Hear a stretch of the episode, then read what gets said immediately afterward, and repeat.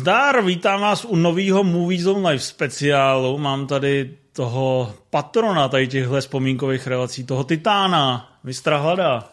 Hezký den. A omlouvám se, že tady není Inf, ale... U tohohle by ani být nemohl, podle mě. Že on tomu nerozumí, ne? On, tomu, on to podle mě nepochopil. On je blbej nebo blbější. On to necení, takzvaně. Ano. A ty to ceníš? Já to cením, ale musel jsem do toho dorůst. Fakt? Já jsem to podle mě poprvé viděl v takové té době toho intelektuálního období, kdy člověk radši kouká na černobílý sovětský filmy. A filmy Davida Lynche a Quentina Tarantina výhradně, pokud jde. Výhradně, ano. A hlavně se tam nesmí moc mluvit. Takže mě to intelektuálně nestimulovalo. A stimulovalo mě to až později. Až když jsem ti vysvětlil, že je to geniální? Je to dost možný, že jsem tomu dal druhou šanci až díky tobě. A nebo jsem znovu viděl Ice Venturu a řekl jsem si, že na tom klukovi tam asi něco bude. Díky nekonečné citaci debilních hlášek, kterou jsem prováděl u tebe doma, si pochopil, že jsem to znovu podívat. Docenil jsi to jako svýho času klub rváčů. No, ze 60 na 100. ze 60 na 100. Každopádně nejseš v tomhle jediný, protože film, jehož název znáte, protože ho vidíte v titulku, ještě podle mě před nějakými třemi lety, museli bychom si vědět web archive.org, aby jsme se podívali, kdy to přesně bylo, podle mě taky ještě před třemi lety byl normálně v modrých číslech na ČSFD. Tvoj. Přestože se e, samozřejmě už zhruba od roku 2003 nebo i 2005 můžete najít dobové záznamy o různých anketách, kde se uh, lidí samozřejmě toho běžného vkusu a běžných preferencí ptali, co je podle vás nejlepší veselohra 20. století a už tam se tento intelektuální kousek objevoval třeba na desátém místě, patnáctém místě, někdy i pátém místě, samozřejmě uh, v konkurenci filmu jako někdo to rád horké a, a uh, lištič, ne, jak, jak Byt a podobně přesně vyspělých komedií Billyho Wildera, tak se tam mohla objevit tady tahle totální pičovina. Není holová vedle toho. Ale my jsme za to rádi, protože eh, pro mě je to opravdu rizí kůtovka a ty stra taky prozřel. Uh-huh. Píše no. se rok 1994, když vzniká tady tahle laskomina, to znamená, lehkým, lehkým početním úkonem můžete přijít na to, že za rok to bude 30 let. A já si můžu zaspomínat, protože mi bylo 11 let, vlastně v době, kdy jsem to navštívil v kině, já jsem to potom nenavštívil v kině, já jsem si to pak počul na videokazetě, tak mi bylo 12, to znamená, jsem byl, myslím, intelektuálně přesně adekvátní cílovka. A pamatuju si i tu velkou kampaň okolo toho. Jim Carrey uh, už nebyl úplný no-name, to si vlastně všechno proberem. A tak normálně furt jeli v televizi ty masáže, podle mě už jsme měli nějakou MTV nebo něco takového podivného. A tam měli non-stop spoty, kde, který eh, v 90% vrcholili scénou, kdy si na Jima Kerryho vyšlápne uh, Kamnýli? zlobivý kuchař a uh, Jim Carrey se rozhodne dát mu fighterskou odvetu, vyrve mu srdce, zabalí mu ho do, do KFC pitlíku a bude v závod. Tak to nebyl Kamníli. Kamníli a... byl slavný hokejista, který se tam na něj vyšlápne uh, v tom drive-inu takovým. Vím, když hodí sůl za sebe. Uh-huh. A uh, takže a v tu chvíli jsem si říkal, uh, jak říká Uh, jak říkají uh, matadoři jako Pong Joon-ho nebo Martin Scorsese, this is cinema. a rozhodl jsem se, že tímto směrem zasvětím svoji diváckou budoucnost a dobře jsem udělal. Tak, teď už to vím tak aby lidi si mysleli, že jsme inteligentní. To jsme dneska docela v hajzlu, si myslím. A zač- dě- eh, dědečku vyprávěj. Dědečku vyprávěj, dobře, no tak víme, že to je film Petra a Bobbyho Fareliový, který vlastně byli celou kariéru spojovaný s podobnýma filmama, s takovýma těma hloupýma, obhroublýma komediema, u kterých se člověk občas stydí přiznat, že se mu líbějí. A skončilo to samozřejmě tak, že Peter Farrelly natočil zelenou knihu, která vyhrála Oscary takže minimálně z 50% jsou dneska považovaný za umělce, což je hezký. Ale v Hollywoodu se pohybovali už od 80. let.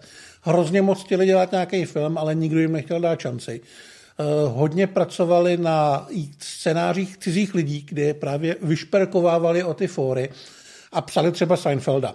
Takže nějak se o nich vědělo, vědělo se, co umějí a co dělají, ale z diváků to vlastně nikdo nevěděl a nikdo neviděl. Já se omlouvám, že ti přetrhnu nic, ale já to musím říct, že na to myslím celou dobu, jo? A potřebuji se toho zbavit. Tam je nejlepší, že to pak hrozně funguje, když uděláš v textu, uh, toto režíruje Oscarový Peter Farrelly v závorce, autor blbý a blbější, nebo King, Kingpina. Tak oni, oni to měli v teaserech na ty bratři, jak se patří, jak tam Matt Damon a Greg Kinnear hrajou siamský dvojčata, tak teaser byl právě držitel Oscara Matt Damon, na Oscar nominovaný Greg Kinnear, držitelka Oscara Cher a three-time Academy Award Watchers Farrelly Brothers. Já si to pamatuju, že poprvé jsem to četl, asi to nebylo úplně originál, že Ondra Vosmík to napsal do nějaký recenze, nevím, myslím čistý duše nebo něco takového. Uh, skvělý scénář o Akivi, Oscarového Akivi Goldsmana v závodce Batman a Robin. Dobře, tohle vys... tento půlminutový smích vystříní. Uvidíme, já ho tam nechám. No. Ne, ale já to hezky vidět, jak se kariéry vyvíjejí často směrem, který vůbec nikdo nečeká, pravděpodobně ani jejich tvůrci. Ale k blbýmu a blbějšímu se dostali právě spíš jako námezní síla, protože ten projekt nebyl původně jejich, ale pracoval na něm John Hughes, což byla obrovská ikona amerického filmu 80. a 90. let, ať už jako scenárista nebo režisér. Dělal filmy jako Strýček Buck, 16 svíček, Breakfast Club, Volný den Ferry Sebelera, napsal scénář k sám doma a byl opravdu totální superstar a byl hrozně plodný a rád pomáhal právě i jiným filmařům, že jim třeba nadhodil nápad a nechal je, aby si to rozpracovali. A právě on přišel s blbým a blbějším, víceméně napsal nějakých 50 stránek scénáře, který byl jenom o tom, jak dva idioti běhají po Aspenu, po lyžařském středisku a dělají bordel.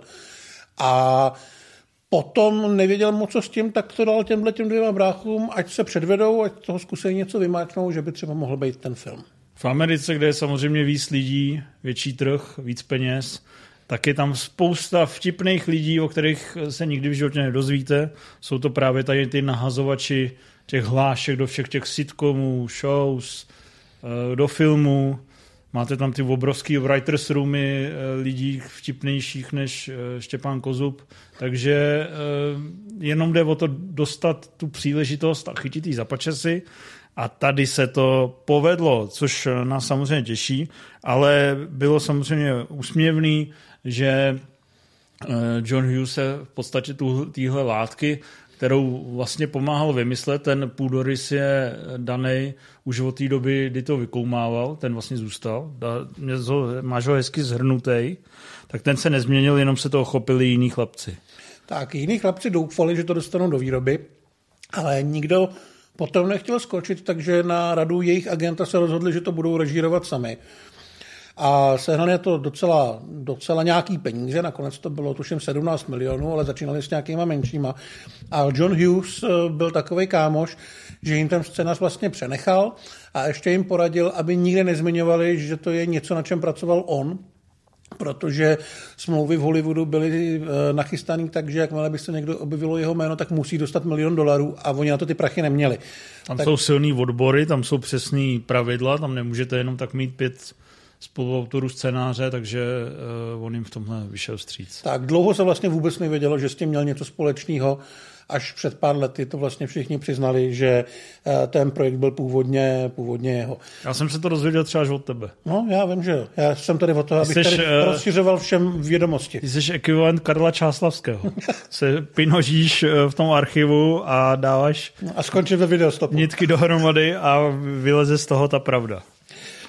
No, každopádně točit mohli, byl to malinký film, nikoho to moc nezajímalo. Sehnali do něj Jima Kerryho, který ho tehdy vlastně moc neznali, jenom věděli, že to je ten bílej komik z In Living Colors, což byl jinak eh, černošský pořad a že je jako vtipný a podobně. Saturday Night Live se objevoval. Jo, ale In Living Colors byla jeho, byla jeho hlavní. A zlákali ho, dali mu 700 tisíc dolarů a mysleli se, že můžou začít točit. A pak měl premiéru Ice Ventura, ukázali se dvě věci. Za prvý, že je strašně vtipný a za druhý, že bude asi hrozně úspěšný a populární. Takže uh, Kerryho agent údajně začal hnedka vymýšlet, jak se z té smlouvy vyvázat a vymyslet jinou, ale studio bylo rychlejší a ze 700 tisíc najednou bylo 7 milionů a byl to Kerryho film a byl to vyhlížený film, protože po Ace Venturovi chtěl Kerryho každý a oni ho měli. Hmm, taky to přišlo hodně brzo po Ace Venturovi. Byl to vlastně rok potom, no. A pak přišla maska, za kterou už dostal 20. Hmm. To znamená velká rising star, ale taky chytrý chlapec, který nebyl úplně mm, namyšlený ve smyslu, že by si potřeboval ukrást veškerý screen time pro sebe. Moc dobře věděl, že potřebuje silného parťáka, a aby to parťáctví fungovalo, tak si usmyslel vlastně velice sofistikovaně, že nechce vedle sebe jenom nějakého prvoplánového komika, nějaký takový další šklep, ale že chce opravdu herce, který samozřejmě bude hrát tu střeštěnou polohu a vytvoří s ním tu správnou chemii. Měl svýho favorita, ale než ten favorit nastoupil, tak byl třeba dlouho nebo významně ve hře Nicolas Cage, který ale nakonec dal přednost Leaving Las Vegas, ty herecké výkony jsou dost podobný, co si tak představíme. A, a co si budeme nalhávat, udělal dobře, tak. Protože, uh, protože za to dostal Oscara.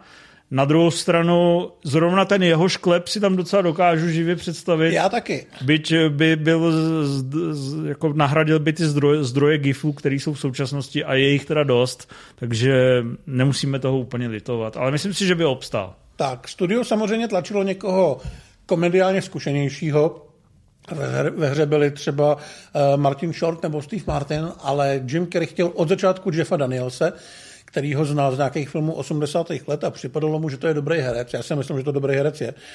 Ale studio ho absolutně nechtělo a dělalo všechno pro to, aby Daniels na to nekejvnul. Nabídlo mu jenom 50 tisíc dolarů, což eh, vzhledem k tomu, že Kerry dostal 7 milionů, opravdu byly drobný. Tři jeho agenti mu říkali, ať se na to vykašle, že mu to zničí kariéru, ale on to prostě dělat chtěl. Takže na to kejvnul, ale na place zjistil hnedka první týden, že vlastně všechny scény, co točil, tak až na jednu byly bez Kerryho a že to v podstatě byl pořád ještě castingový proces, aby se studio ujistilo, že to nějakým způsobem zvládne a kdyby ne, aby ho mohli nahradit, nahradit a nemuseli předělávat ty scény s Kerrym. Takže vznikla jenom jedna.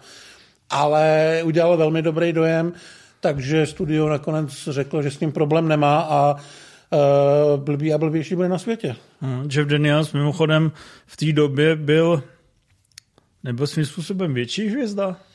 Já si myslím, že nebyl hvězda vlastně vůbec. Já myslím, že to šlo až potom. Protože... Ale měl, měl provařenější ksicht. To určitě, no. Byl, že ho známý z nějakých... Eh, ten rok šla nebezpečná rychlost, takže jako super super kombo pro Danielse. V obou filmech hraje postavu, která se jmenuje Harry, myslím. Že? Hmm, byl známý z Zlatých časů Rády a Purpurová růžeská Harry, to znamená Elenovky z Gettysburgu. On z Arachnofobie, to byl vlastně velký videohit, i televizní hit, to se dávalo furt, protože všichni se bojí pavouku.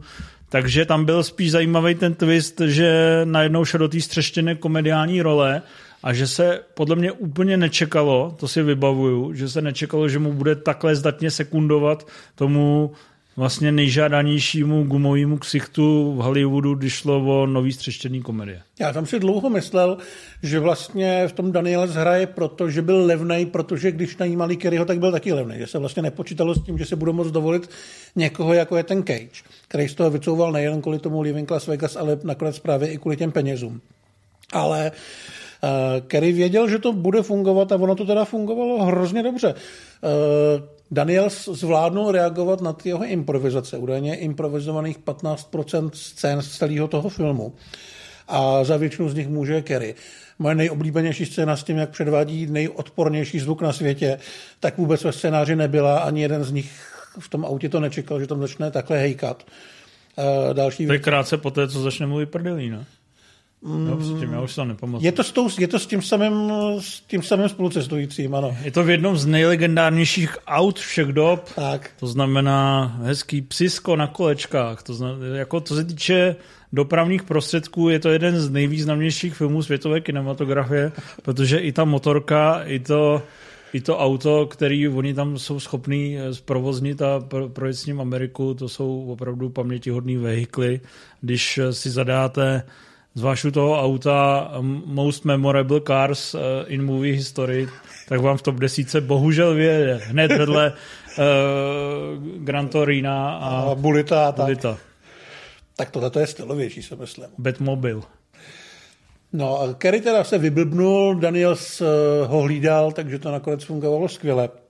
A všichni byli spokojení. Točilo se v Coloradu a v Utahu a točilo se mimochodem i v hotelu Stanley, který sloužil jako inspirace pro Stephena Kinga, když psal Shining. Pro legendární hotel Overlook. Tak.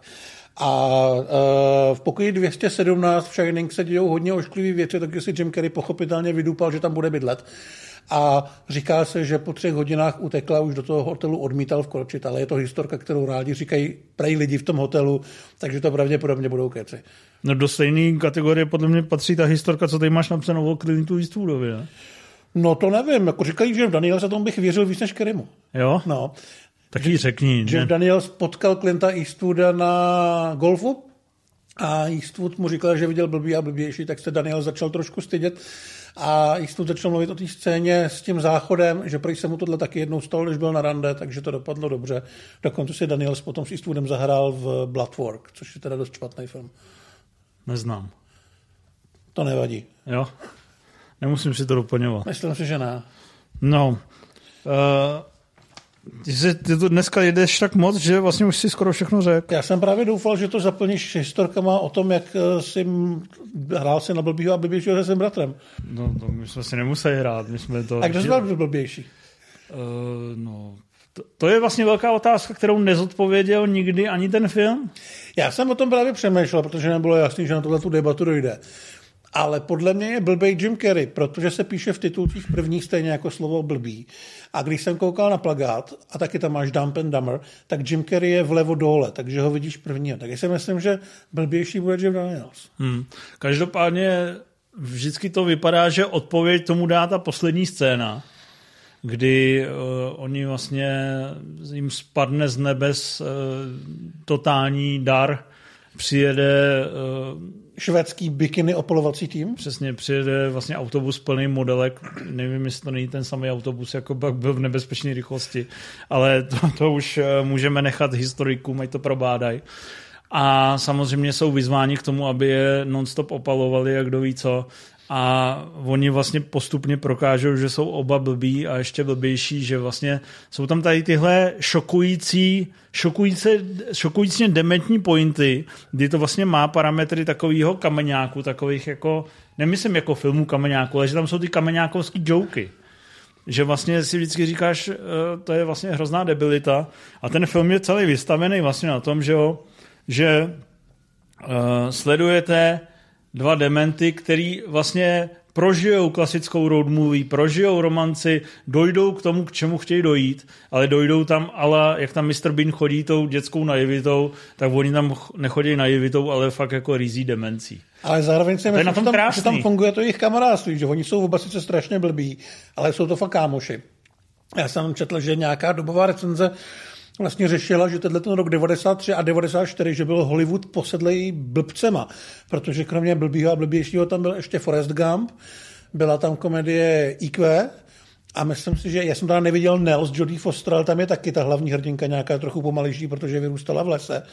Takže to byla taková nějaká vlna filmů s hrdiny mdlého rozumu.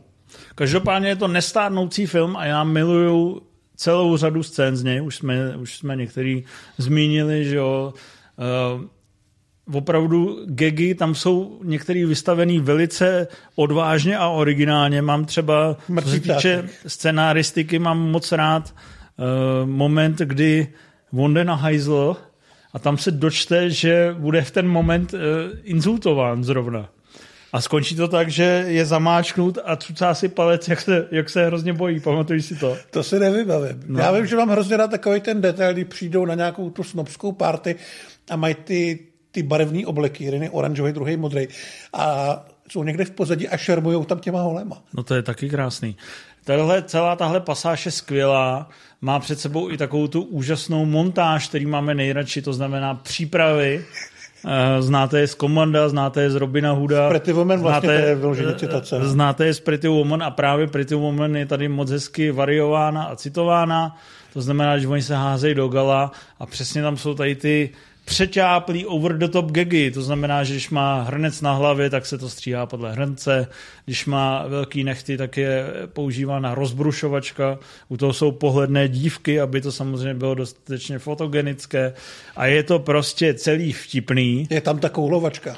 Je tam ta koulovačka, to znamená inzu, tvrdé inzultace něžných dívek přímo do obyčeje ledovou, ledovou krou ale vtipný na tom je, že to má ještě super český dubbing s Bohranem Tumou, velice legendární a ta studnice nejrůznějších interakcí, hlášek, dialogových výměn a opravdu debilních reakcí je nekonečná. Já třeba mám moc rád tu pasáž, kdy ona, uh, Lauren Holly, kterou ještě tady vlastně proberem, vyfakuje Jima Kerryho s tím, že nemá u ní v jejím srdéčku žádnou šanci a nikdy spolu nic mi nebudou a taky řekne, tak mu řekne, že má šanci zhruba jedna ku milionu a on řekne, takže má, mám ještě šanci.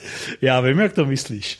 A to samozřejmě uh, v nějakých krizových chvílích svého života velice rád po, po, používám jako takovou univerzální pravdu, že, jak říká Roky, není konec, dokud není konec. No, tu Lauren Holly, když jsi načal, tak uh, do těch se zamiloval Jim Carrey na place, dokonce se vzali, vydrželi jen to bohužel jenom rok. Ale já jsem se tam vlastně dočet, uh, já měl vždycky trošku problém s postavou toho hlavního záporáka, což byl takový ten hezoun, ale hezoun toho typu z Dallasu a z Dynastie, takový ten, takový ten pěstěný ocas. A ta postava mě nebavila, nebavil mě ten herec, vůbec nevím, kdo ho hrál. Tak to jsou taky podobný ksichty, jak, jak v masce, ne, ten záporák. Kdyby ten byl No jasně, to byl Peter Green, no. ale no. tady jde o to, že do té role toho záporáka měli vysněnýho Mela Gibsona, s tím, že záporákem bude Mel Gibson, že bude hrát sám sebe. Protože v té půlce 90. let byl Mel Gibson považovaný za toho Eh, jako největšího borce Hollywoodu a že by tam hezky fungoval ten kontrast jeho jako toho ultimátního chlapa a těch debilů, který proti němu nějakým způsobem se musí vymezovat. Samozřejmě to nevyšlo, všichni věděli, že to nevíde, ale líbí se mi, že měli tyhle ty nápady a nebáli se s nima pracovat. Hmm. No každopádně, když jsem, abych to uzavřel kruhově, tak když jsem zmiňoval tu MTV, tak uh, tam samozřejmě to uh, velice dobře fungovalo na tyhle diváky, i já byl jeden z nich. Není divu, že mm, ten film se dostal pak i na MTV Awards k cenám, které si vrcholně zasloužil, to znamená Lauren Holly a Jim Carrey se eh, získali cenu za nejlepší polibek, tak si ho tam mohli hezky zopakovat, když se šmajchlovali i v reálu. A Jeff Daniels s Jimem Carreym byli nejlepší filmová dvojice jako nominovaní.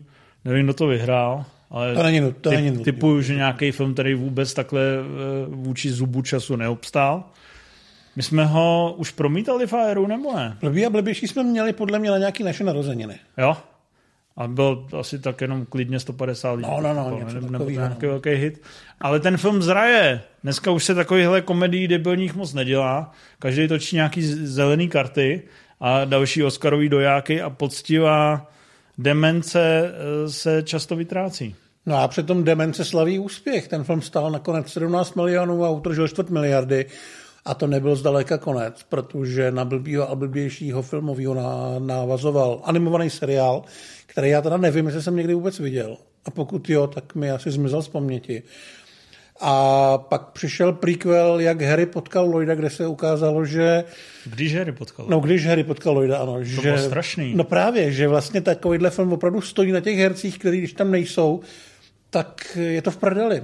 Hmm. Hráli je vlastně dva nějaký no a myslím, že jeden z nich teďka je v něčem v televizi, ten druhý je v prdeli.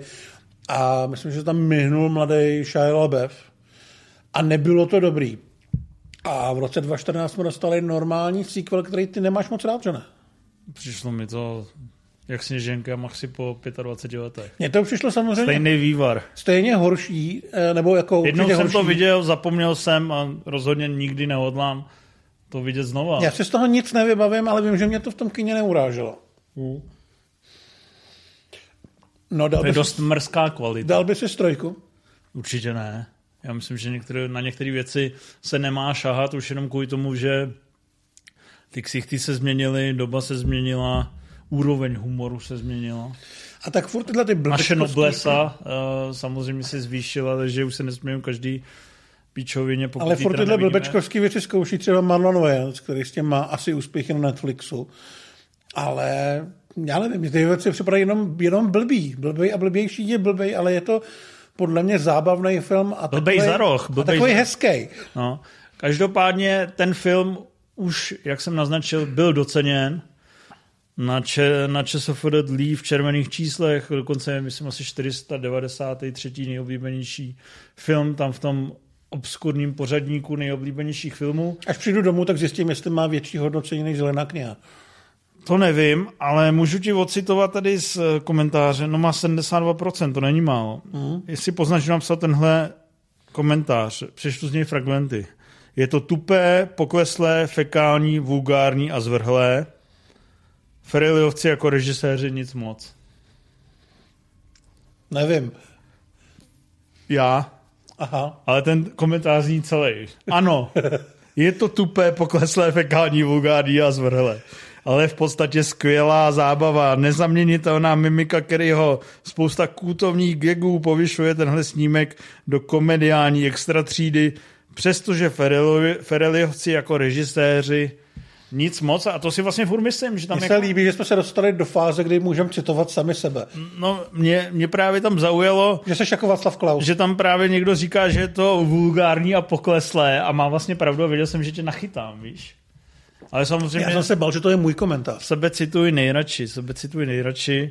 Já jsem Václav Klaus. v nové generaci. To mě dost mrzí. Ale uh, je to prostě fakt debilita. Nejsou tam, když to srovnáš s filmem Playtime, Žaka Tatyho, tak nejsou tam tak sofistikované pra, uh, práce s scénou, není tam uh, moudře vystavený gag, nejsou tam fascinující pointy a nečekaná vyústění, ale jsou tam vlastně přímočarý humory, které fungují báječně a spolu s Maskou a Isem Venturou to opravdu tvoří takový ten Kerryovský zlatý 90 fond, na který budeme jak ty největší boomeři vzpomínat až do 60 let a budeme říkat, tohle už se dneska netočí, děti, tohle ne. No je to pravda, ne? No je to, je to pravda, no. A já myslím, že když se o to někdo pokusí, tak uh, ošklivě narazí, což ukázal vlastně ten prequel. A, I, a ten spousta, i ten, no, tak kdo, budeš i ten sequel. Ale tady to prostě vyšlo. A já se teda myslím, že ten film zpětně bych ho nehodnotil jako nějak extra jako vulgární nebo urážlivý. Tam není moc scén, který by byly za roh oproti třeba Scary Movie a podobně. No to jo, a tak občas se tam jako jo, je tam, Někdo je tam, se tam vysere z podoby a... To jo, ale furt mi to přijde takový krotký vůči, vůči třeba Sandlerovkám. Je tam andůka slepého chlapce. Řekni na rozloučenou, jakou, jaký moment máš ještě rád, který tady nezazněl? Jaký moment mám ještě rád? No samozřejmě olizování tyče na, na lanovce. Tím si asi prošel každý ve nějakým jistým věku. Ty vole, já ne, já jsem to nikdy nechápal. Ale to jsem chtěl zrovna zmínit, že pro, pro našince odkojeného v té době obecnou školou, kde to vlastně tahle scéna eh, olizování zábradlí byla ikonická a rotovala furt ve všech eh, ukázkách a písničkách, tak eh, je hezký, že si to Farelovi určitě pustili tu obecnou školu nominovanou na Oscara za nejlepší zahraniční film a vykardli to do svého gegu. No a ještě mám teda ten moment, kdy Kerry vychází z nějakého toho obchodu a jsou tam ty dva chlapíci, kteří mají ty obrovský koly. On jim řekne něco, no zdar chlapi, velký koly. Tak zas někdy, čau. To byli chlapi, co nebyli vůbec ani, to nebyli vůbec herci, ani s tím filmem neměli vůbec nic společného, jenom tam prostě stáli a, pí, a pili. A do toho filmu se to dostalo. Kerry si opravdu hrál? Hezký. A já mám samozřejmě rád moment, kdy Jim Carrey odhalí zradu svého kumpána a zjistí, že Jeff Daniels byl lyžovat s Lauren Holly. Vidí je ho vystupovat v, t- v těch botách s těma třásněma a v sexy outfitu nějaký ty lyžařský bundíce a snaží se naznačit, že má zlomené srdce a chce se mu brečet a u toho udělá výraz, který nápadně připomíná zvracení. Taky to. A um, líbí se mi, že vlastně výraz jeho smutku Eh, je pořád takovou gifovou stálicí na, sociálních sítích. Eh, na sociálních sítích. Mimochodem, teď už nevím, kde to bylo, ale nějaký politik, nevím, jestli to byl Hřib nebo Patrik Nacher, dával uh, ilustraci ke svým mu nějakému stavu, ten gif Jeffa Danielse, jak si v klidu jede tím autem a pak zvážní, když mu najede, najede ta, uh, ta sračka tak prostě najednou zvážní, protože mu se mu tam odehrávají šílené věci. A to dávají jako gif k ilustraci svého nějakého zvážnění. A já jsem potom na Twitter napsal, doporučuji se vám podívat na tenhle film, protože pak následuje něco, co jste asi nečekal. No, takže uh, jsme se druhou, druhým kruhem, neboli nějakou už vlastně podivnou spirálou dostali i k další, k další věci, kterou jsme zmiňovali, to znamená srací extempore. Myslím si, že taky vrcholný gag a to, jak tam větrá, to je, i Mr. Bean by zaplesal. Takže si to určitě puste, pobavte se, zaspomínejte eh, s náma, jak to tak vždycky děláme na ty sladký 90. léta, který samozřejmě na ně vzpomínáme jenom kvůli tomu, že jsme byli mladí a blbí. Tak a blbější. A blbější. No a příště zase na shledanou. Zdár.